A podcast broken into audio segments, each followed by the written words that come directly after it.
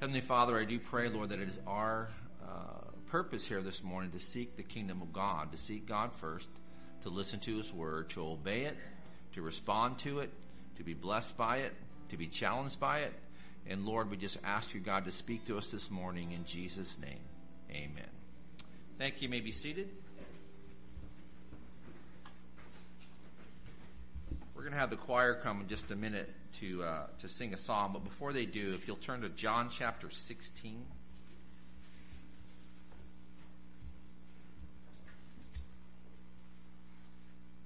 We're going to be talking about the the work of the Holy Spirit today. Um, that's where First John chapter three kind of delves into, um, and the choir is going to uh, sing a, a great song about trusting the Word of God. And there's a lot of teachings in the world today concerning the Holy Spirit. A lot of man's uh, feelings and opinions about what the Holy Spirit does and how the Holy Spirit works. Um, and, lot, and, many times um, the Holy Spirit is taught that it works independently apart from God, and that you'll have a word from God and a word from the Holy Spirit, and they don't line up and we tend to, well, the Spirit told me to do this, and God told me to do this, and I just felt like God said to do this. The, the Holy Spirit will always line up with the Scriptures. The Holy Spirit, it, the job is to kind of confirm what the Bible already says. And so if you look at John chapter 16, Jesus is telling his disciples that the Holy Spirit is coming after he leaves. And he says, verse 7 Nevertheless, I tell you the truth. It is to your advantage that I go away. For if I do not go away, the Helper will not come to you. But if I depart, I will send him to you. So the first thing Jesus says, it's this, it helps us. It's an advantage to have the Holy Spirit. Now remember, when, when Jesus walked on the earth, you would think, well, that would be greater. Wouldn't it be great just to have Jesus standing there telling us, and then we'd know for sure it was from Him? And yet, in these last days, God has made it more advantageous to us in that we have His written word and the Holy Spirit dwelling within us so that it confirms that the written word is true. You see, when Jesus was on the planet, if you weren't standing in the garden listening, then you weren't hearing what he had to say. And when he was at the temple and you were in the garden, you weren't hearing what he had to say. But now, through the miracle of the Holy Spirit, God can speak to the entire body of Christ at the same time.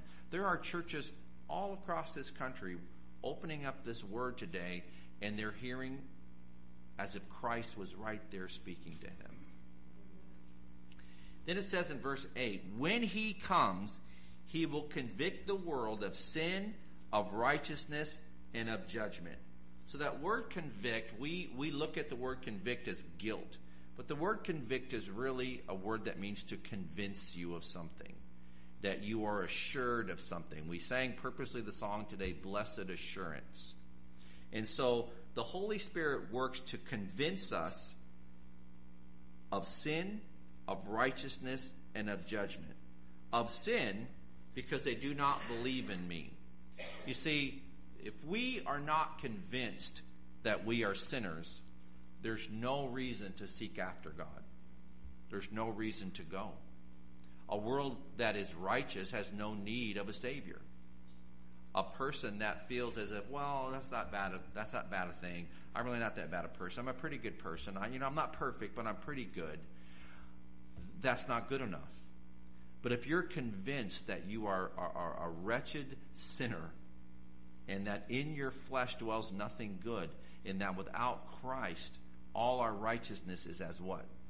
Filthy rags. And so what the Holy Spirit does, it convinces us that we need the Savior. And that works through your conscience. Of righteousness, because I go to the Father and you see me no more. So without Christ here, we have to be convinced of the Holy Spirit that not only we are wrong and sinful, but that Christ is righteousness. In the Holy Spirit, how do you know that you're a sinner and Christ is right. If we can't see him, faith is the substance of things hoped for, the evidence of things what? Not seen. So how do you know? And I know you've been asked this question. How do you know God is real? How do you know the Bible's true? That's the Holy Spirit. It convinces me. I know it. I remember the day I was saved. I remember it. And that's what changed in me most of all. I went from wondering if there was a God to knowing it, convinced through the Holy Spirit that Jesus Christ was the Son of God in the way of salvation. And that wasn't of my own. Faith was a gift of God, not of works, lest any man should boast. Of judgment, because the ruler of this world is judged. So through the Holy Spirit, I know I'm a sinner. I know God is right. And I know the, what is right and wrong in the world. God gives me the, the through the Holy Spirit that, that, uh, gift of being able to judge and discern what is right and wrong.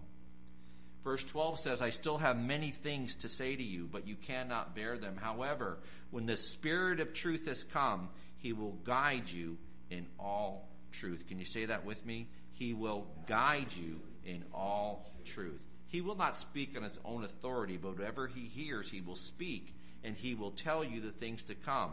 He will glorify me. He will take what is mine and declare it to you. All the things the Father has are mine. Therefore, I said that he will take of mine and declare it to you. The Holy Spirit will always agree with Christ.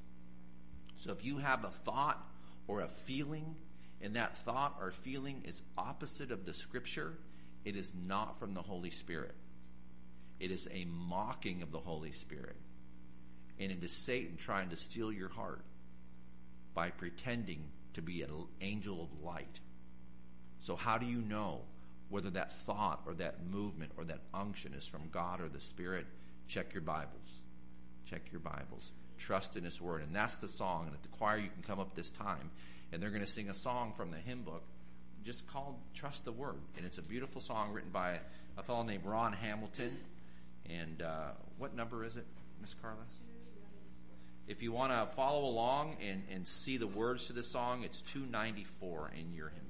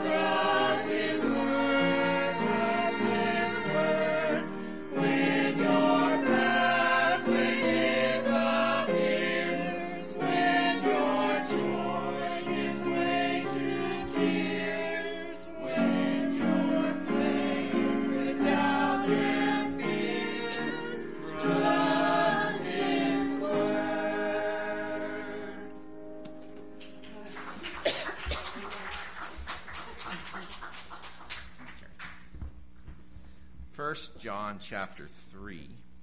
As we look into the word that we're want to trust, we trust the Holy Spirit will guide and direct the truth this morning. And in 1 John chapter 3, we've been dealing with the proofs of your faith. And we talked a few weeks ago about the idea of purity, your desire to want to do good, your uh, conviction of sin, that is a proof that the Holy Spirit indwells you.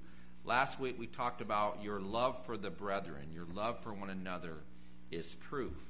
And verse 17 goes on to say, But whoever has this world's goods and sees his brother in need and shuts up his heart from him, how does the love of God abide in him? 1 John 3:17.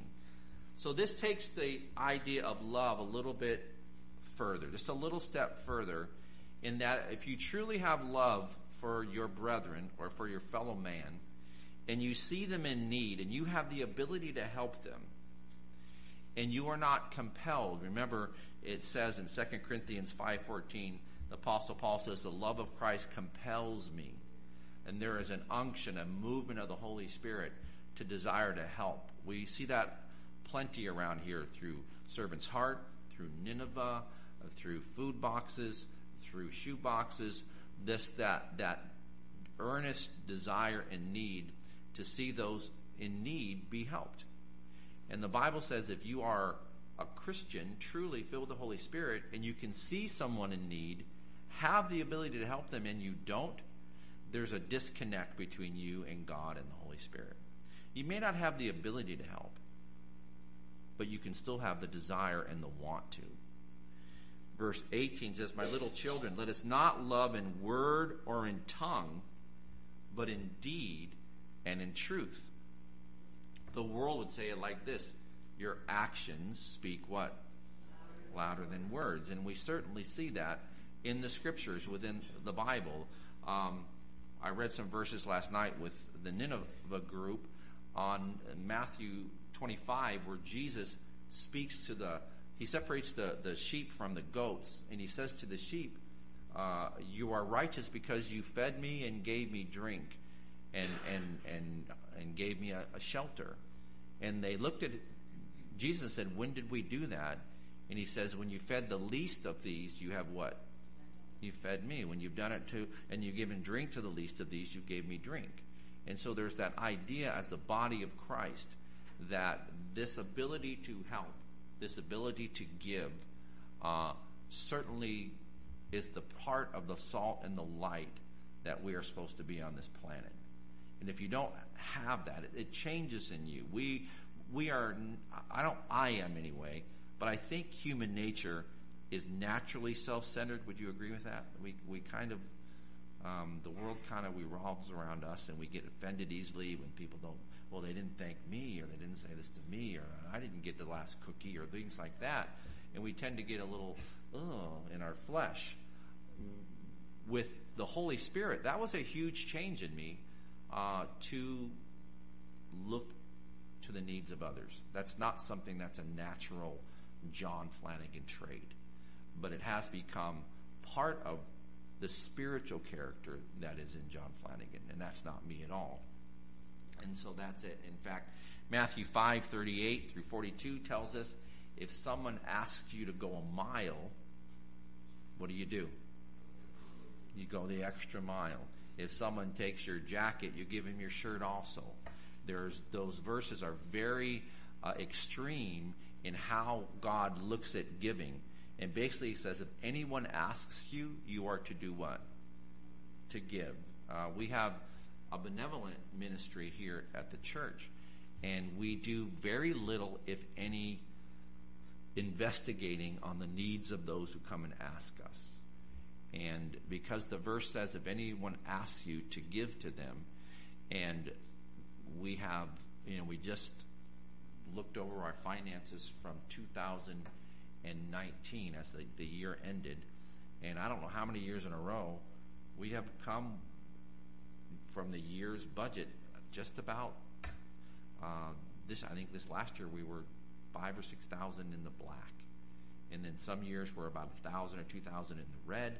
Other years we're three or four thousand in the black. But it seems like for a, 20 years it's always been the same. And we have learned something that you really can't outgive God.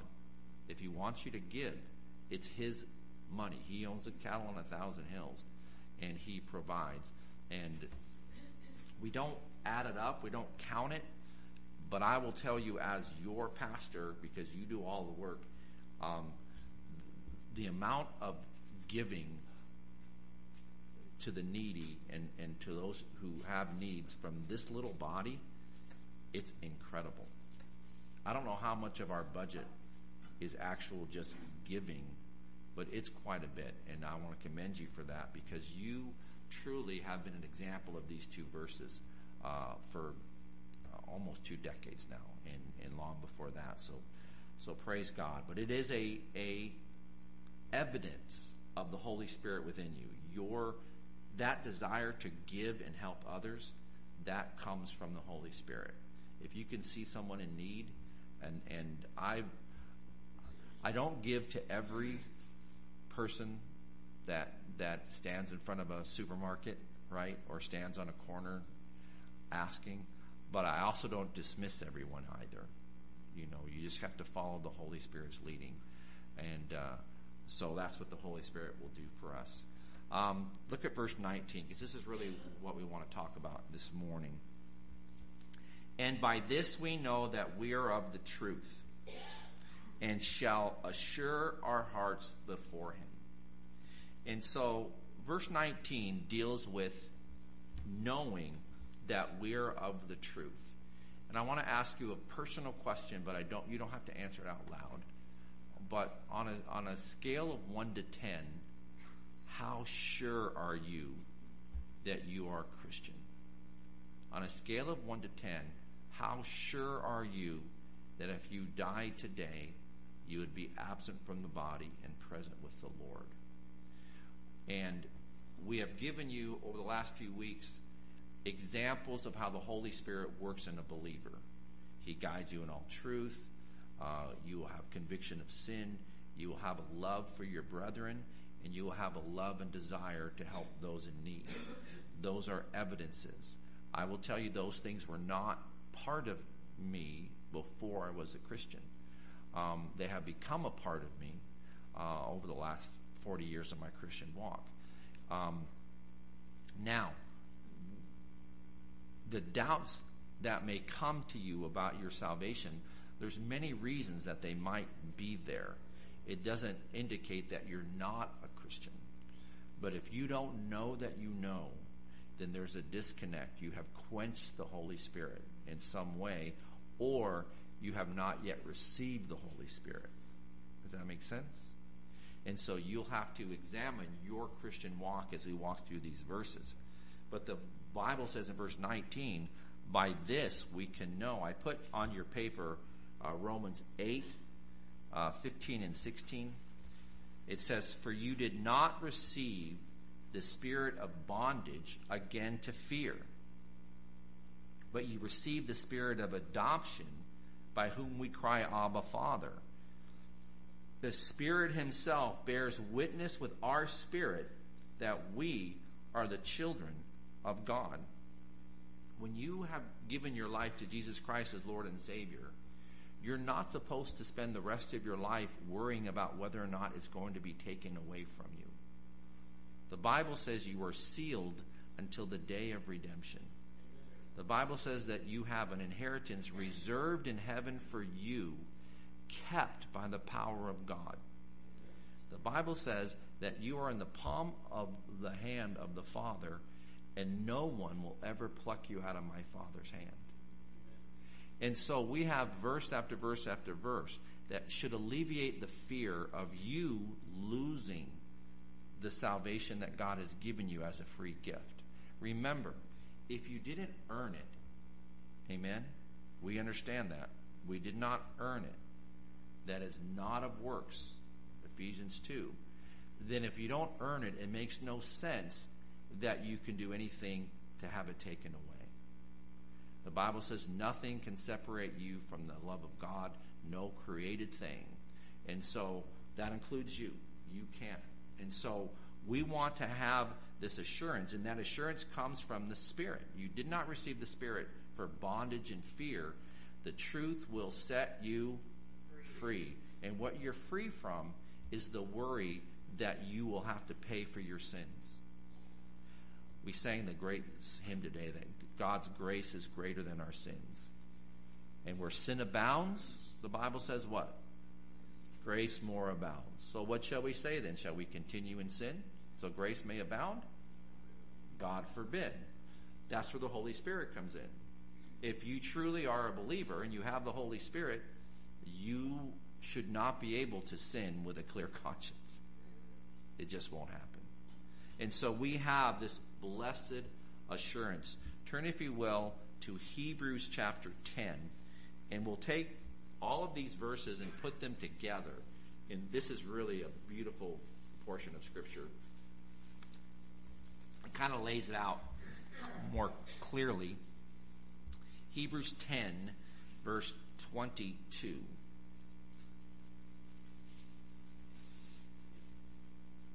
Was really interesting. I was um, done with the sermon. The sermon was all done. The notes were in, and then um, I went to a men's breakfast, and and uh, Ron Croft was speaking at the breakfast, and he's a used to be a pastor in uh, Mariposa. He's married to Debbie Croft, who is the head of Alpha, and so Pastor Rick and I went because we enjoy hearing him and sitting and visiting with him, and so he shared these verses yesterday, and I I don't always like when God does that because you have the sermon all ready to go, and then you hear a verse and you go, "Oh, that how I that goes right." So, um, but this says this, verse 22 of chapter 10 of Hebrews: "Let us draw near with a true heart, in full assurance of faith, having our hearts sprinkled from evil conscience and our bodies washed with pure water." Whew, not a good verse. What happened when Jesus died on the cross in the temple? The curtain tore. And the Bible says we can now come boldly to the throne of grace. You should be able to have a clear conscience as far as your sins being forgiven and washed away. Now, we will have the conviction of sin daily when we are walking outside the will of God. But the wages of sin is death, but the gift of God is what? Eternal life. That gift of God is yours, and you should have no doubts about that. That should have been taken away. That worry. I know when I die, I'm absent from the body and present with the Lord. I know that. Look at verse 23. So let us hold fast the confession of our hope without wavering. He who promised is faithful. Well, who promised you eternal life? God. Is God faithful? Did you know the Bible says it's impossible for God to lie? And God says if you confess with your mouth that Jesus is Lord and believe in your heart that He's risen from the dead, you will be saved. But God says that whoever believes in Him will not perish but have what? If you believe in Him, say amen. amen. Then if you're not going to heaven, God is a liar. And it's impossible for God to lie. I understand that when you look in the mirror, if you're like me, you do not see a person worthy of eternal life. But God does not see you that way. He sees you through the blood of Christ. And those sins are washed as white as snow, as far as the east is from the west. So these verses tell you you can enter that throne with full assurance, holding fast the confession of our hope without wavering. Why don't we waver? Not because we're good, not because we're worthy, but because the one who made the promise is Jesus Christ. And his promises are always true. And if he tells you you have eternal life, you're just going to have to get over that. You have eternal life. And you can debate with him and argue with him now till the day you die, but you're going to heaven, whether you can believe it or not. We tend, if you're like me, if it's too good to be true, then what? It's too good to be true. And you're taught that since you were little. Man, do I have a deal for you? Ah, don't want to hear it. Already shut my eyes and ears to it because it's too good to be true. I've been burned too many times, but Jesus Christ is faithful.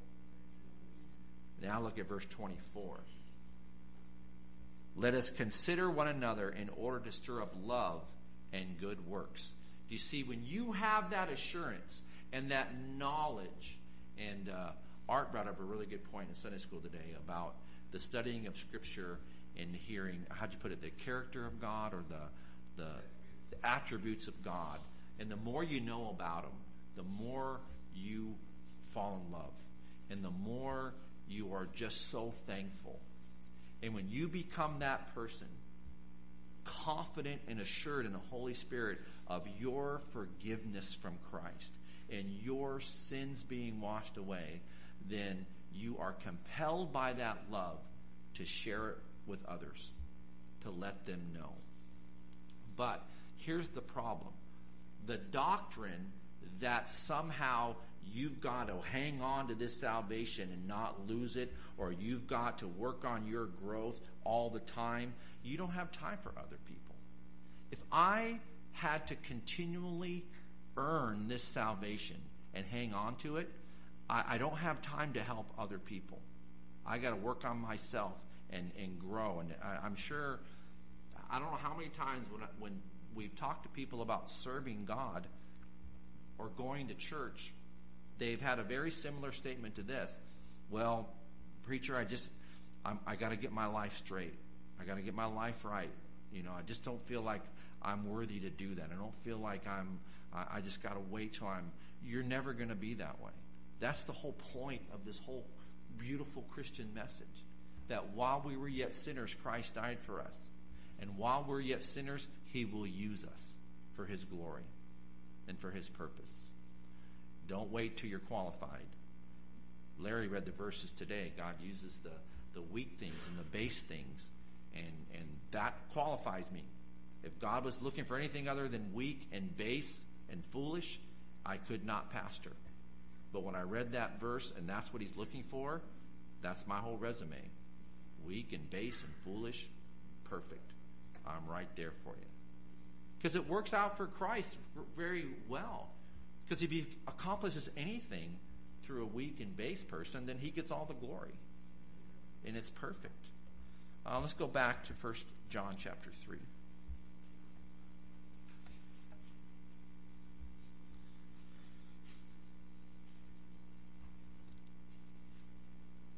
Verse 20. Beloved, if our heart condemns us, God is greater than our heart and knows all things. Beloved, if our heart does not condemn us, we have confidence toward God.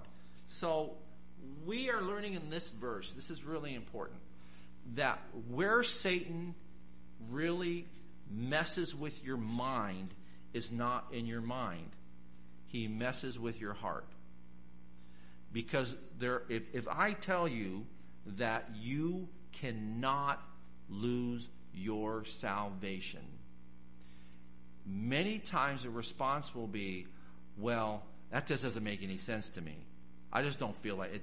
To me, I feel like, well, there you have that, that phrase that you should never ever use when dealing with Scripture.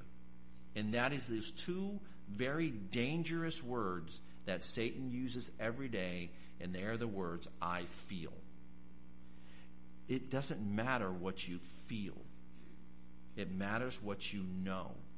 The Bible says in 1 John 5:13, "These things have I written unto you that you may know that you have eternal life." Trust me, most of the time I don't feel like I'm a very good Christian. And if my relationship with God was always based on how I felt day to day, I'd be in trouble because I'm ugh, right. Jeremiah 17 9, what's it say about your heart? It's wicked and deceitful above all things. Have you ever done something and while you were doing it, you knew it was wrong, but you kept on doing it? Why? Why'd you keep on doing it? If you knew it was wrong, why did you keep on doing it? And the only answer to that question is because you felt like it. I didn't feel like turning the other cheek this time. I felt like slapping the other cheek.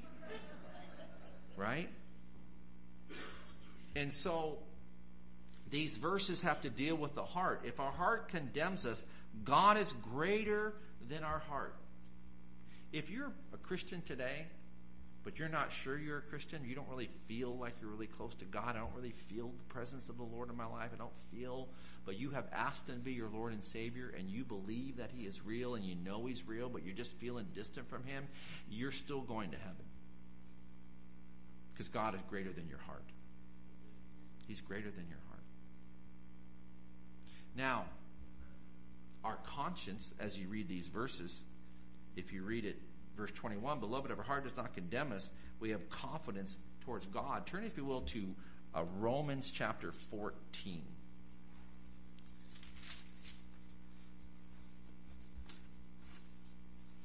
Because here's what the Holy Spirit also does. It, the Bible says, To him to knoweth to do good and doeth it not, to him it is sin. So again, you know to do right. And this is where I struggle sometimes, where I get an unction from the Holy Spirit to call somebody or visit somebody, and then my mind comes up with all, my heart really comes up with all kinds of reasons why it might go bad if I call this person or talk to this person. Well, John chapter 14, it's really beautiful. It's in uh, verse um, 22.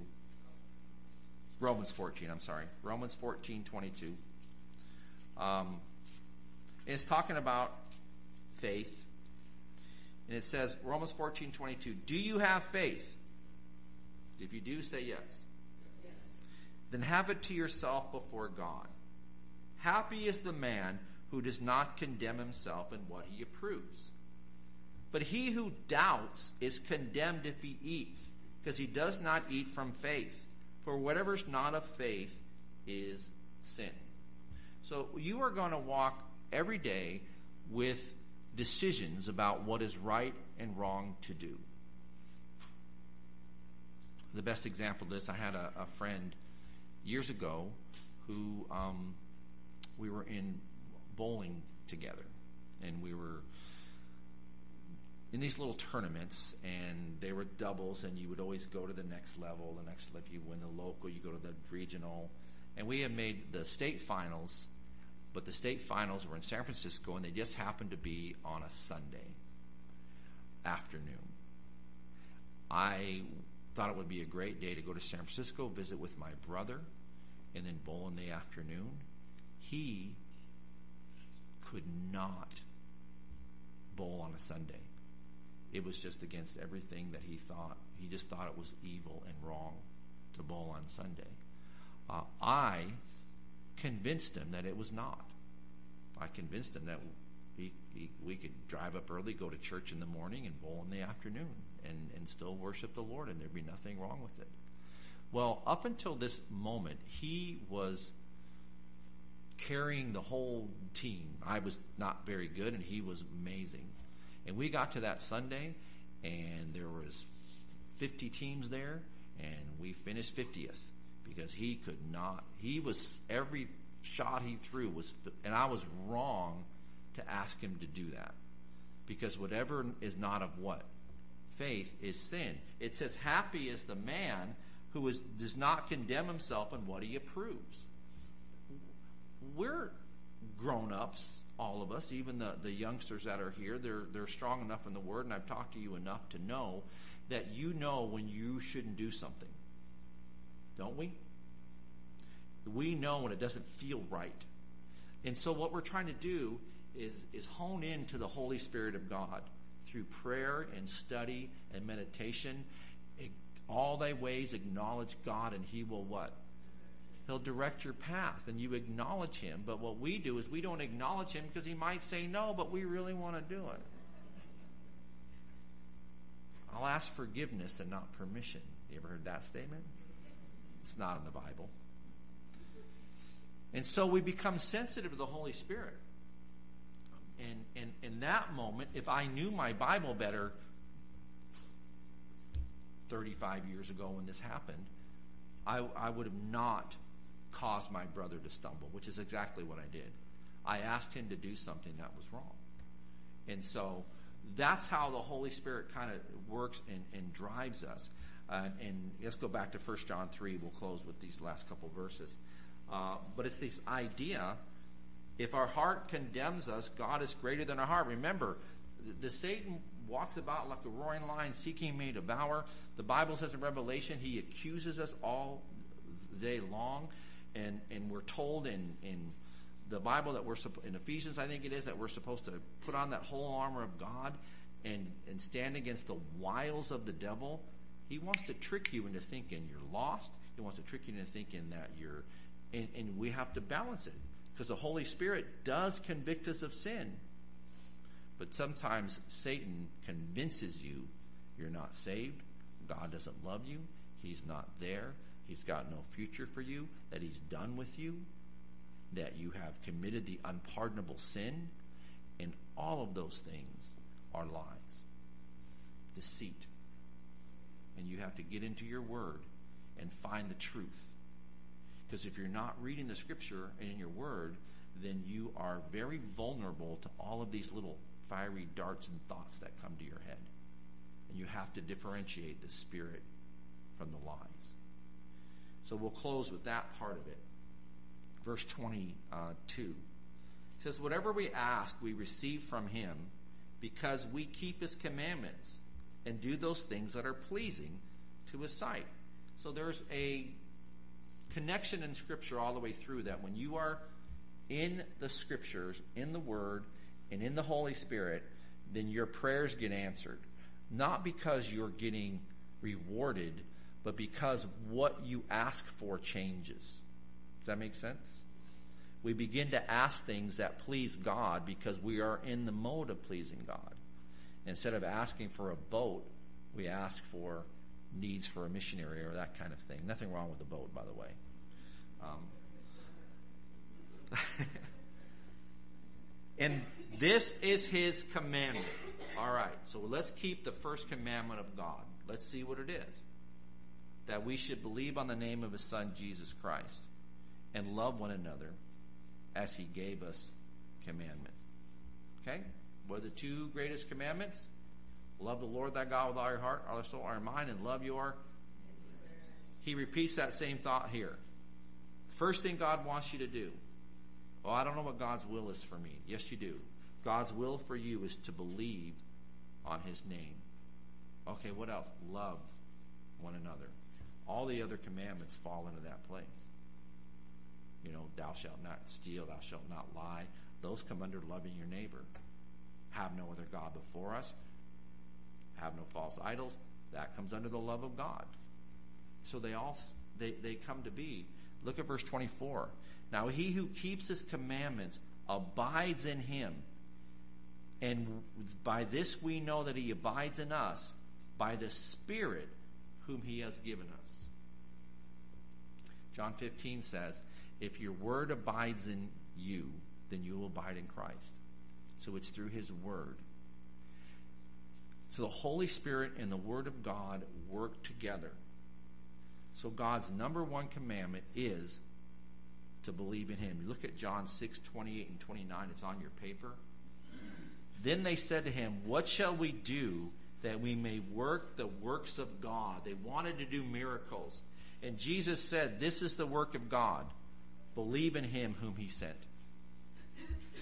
Not just for salvation, but believe him when he says, study to show yourself unto unto God. Believe him when he says, turn the other cheek. Believe him when he says, soft answer turns away wrath. Believe him when he says, give and it shall be given unto you. Believe him when he says these things that don't seem like they make sense. But God's ways are not man's ways. God wants you to be saved. He wants you to be baptized. Did you know that? The Ethiopian was walking with Philip and he said to Philip, You know, what hinders me from getting baptized? And he says, Oh, you have to believe. And he says, Well, I believe that Jesus is the Son of God. Guess what they did? They got out. I've had a lot of people say to me over the years, I'm just not ready to get baptized yet. If you're born again, you're ready to get baptized. You're ready. And if you're not, then you're not trusting that salvation. But if you know you're saved, step, follow that step of obedience and get baptized. I, I waited a long time. I waited months to get baptized. It wasn't until I reconnected with Liz that I did. And uh, I remember one thing that drove me to the ministry was when I got baptized, I had this sense of peace that God was pleased with me. And it was the first thing I ever did from the time I was saved. When I got baptized, it was the first thing I did that I didn't want to do because I was nervous because I didn't know the people. It was at Liz, Liz's church that she was going to. And it was, I was really hard. And I kind of tried to get out of it and wiggled my way, but I did it. And it was the first time I did something for God that I didn't want to do. And the sense of God being pleased with me was so overwhelming that I've, I've been chasing that ever since. Chasing that, that sense of God being pleased with me. And it drove me right to a pulpit eventually. And, and my prayer is that it'll drive me to stand before him Sunday and have him say, well done. That's what I'm chasing. It's the only thing I'm chasing.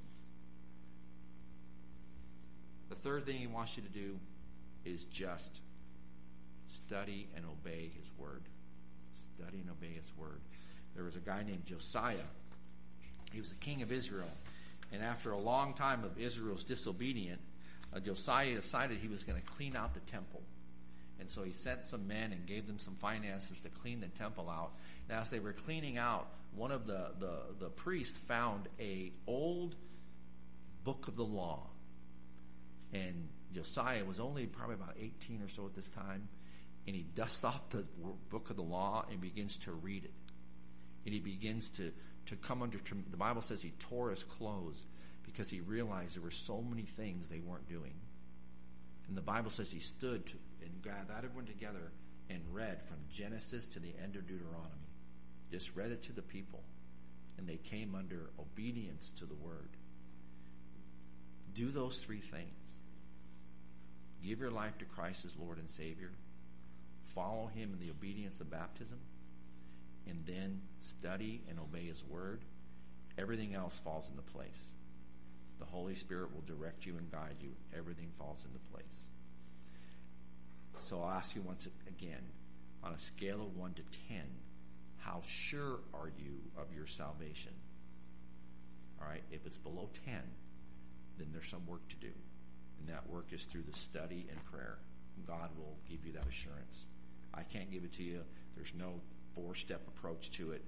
Uh, it only comes from the Holy Spirit. And it's a beautiful thing. It's a beautiful thing.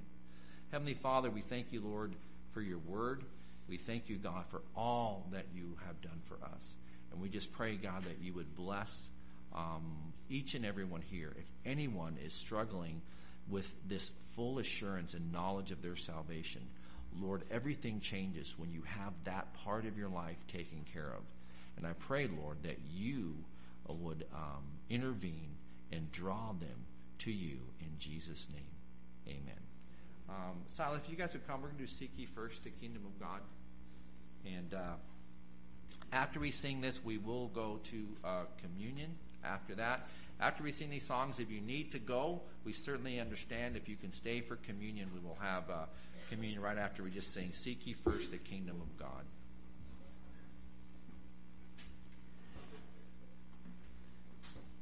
Let's stand as we've seen this morning. You can be seated if you prefer to, but let's stretch a little bit.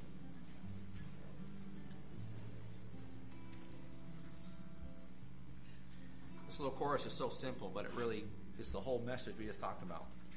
God first, Scripture first.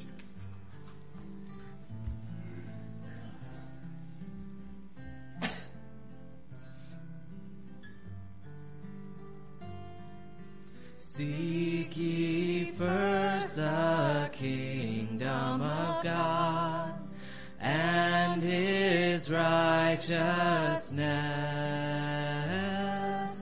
and all these things shall be added unto you.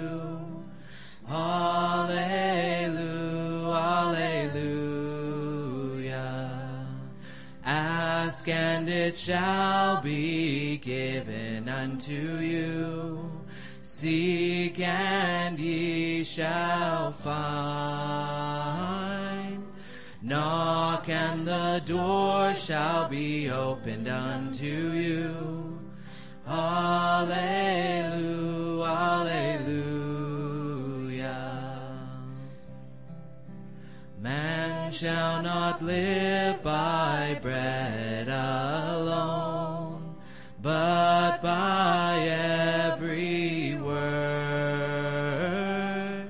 that proceeds from the mouth of God. Alleluia,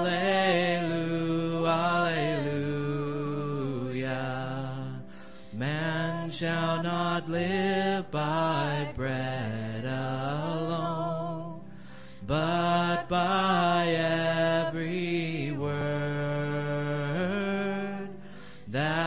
proceeds from the mouth of God. Alleluia, alleluia. All God's people said? Amen. If you're staying for communion, you may have a seat. If you need to go, we certainly understand and have a God, uh, a blessed day. If you do stay, we're going to be looking at 1 Corinthians 11.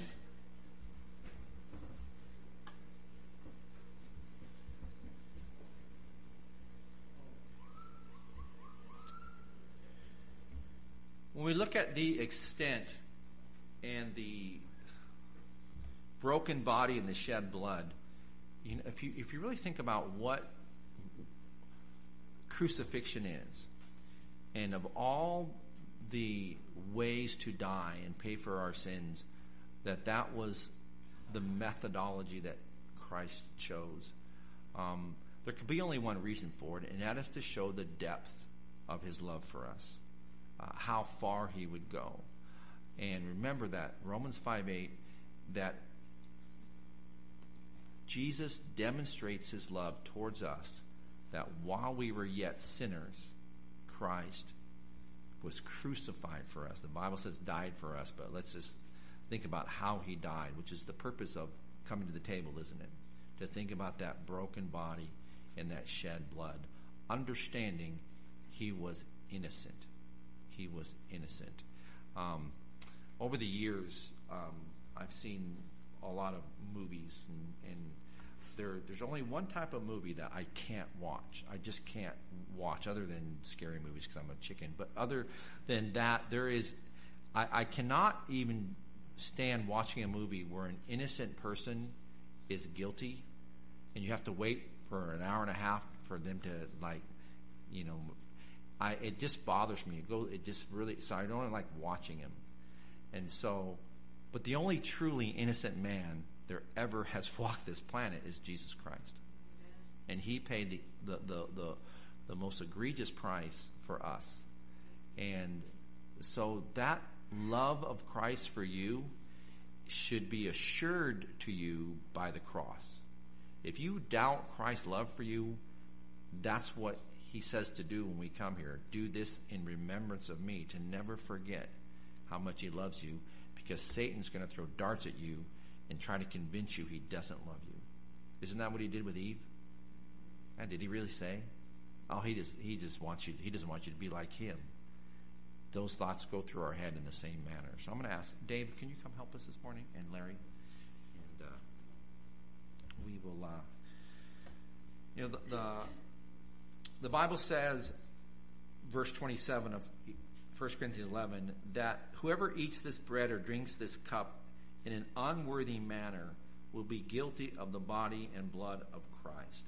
Um, Satan will try to convince you that you're unworthy to take this this morning. Oh, because I'm mad at this person or I didn't do this. But the only way you are unworthy is if you're not truly born again. If you think that taking uh, grape juice and eating a piece of bread saves you, it doesn't. That's not why you're coming. And remember, the Corinthians had the whole thing really backwards. And so the next verse says, Let every man examine himself, and let him eat of that bread and drink of that cup. Um, for he who eats in an unworthy manner eats and drinks judgment to himself, not discerning the Lord's body. If you are not a Christian and you're just doing this for religious, uh, you know, proclamation or to make yourself look good, it's better if you don't take it. Because if you, if you, I would hate to give you a false security. You know, I want you to be assured of your salvation, but I would, I never want you to, to, to believe you're saved just because I say you are or because you drink juice. Does that make sense to everybody? All right, so examine your life with Christ. Even if you're struggling a little bit, you can still remember and thank Him for what He did for you. But it doesn't save you. So I'm going to ask um, Larry if you'd ask the blessings on the bread, please. Heavenly Father,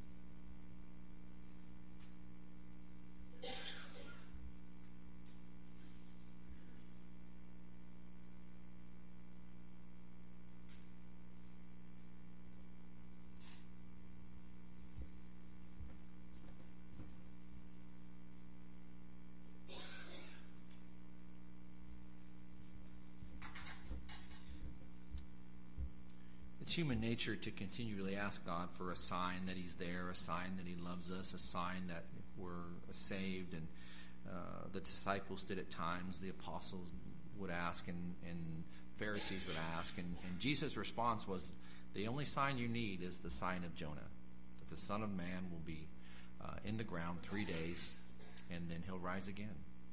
If, if the cross is not enough, uh, then you'll never find anything else that will satisfy you.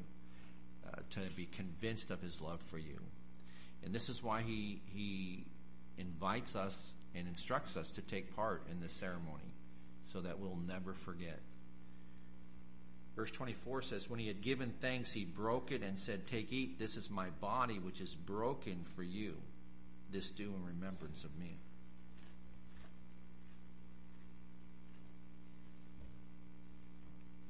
Uh, Dave, can you ask the blessings on the cup, please? Lord,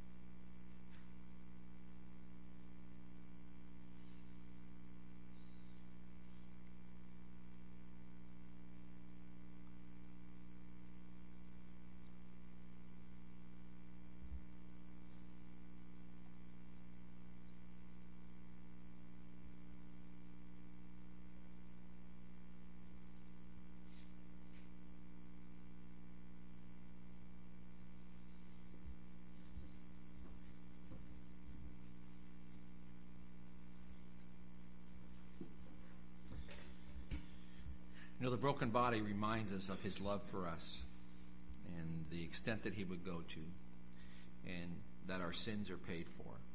The wages of sin is death in that broken body. The blood reminds us that our sins have been washed away. Covered by Christ's blood, washed by Christ's blood. And so that should bring us to a 10. To know that, that, that what he did for us is to give you that knowledge that you're saved to the extent that he would, he would go to. So in the same manner, he took the cup after supper, saying, This cup is the new covenant in my blood. This do as often as you drink it in remembrance of me. Matthew 26:30 says, After they had ate, they sang a hymn and they went out. So let's stand and just sing the first stanza of Amazing Grace and we'll be dismissed. Amazing grace, how sweet the sound that saved a wretch like me. I once was lost, but now am found. Was blind, but now I see. All God's people said, have a great day. God bless you.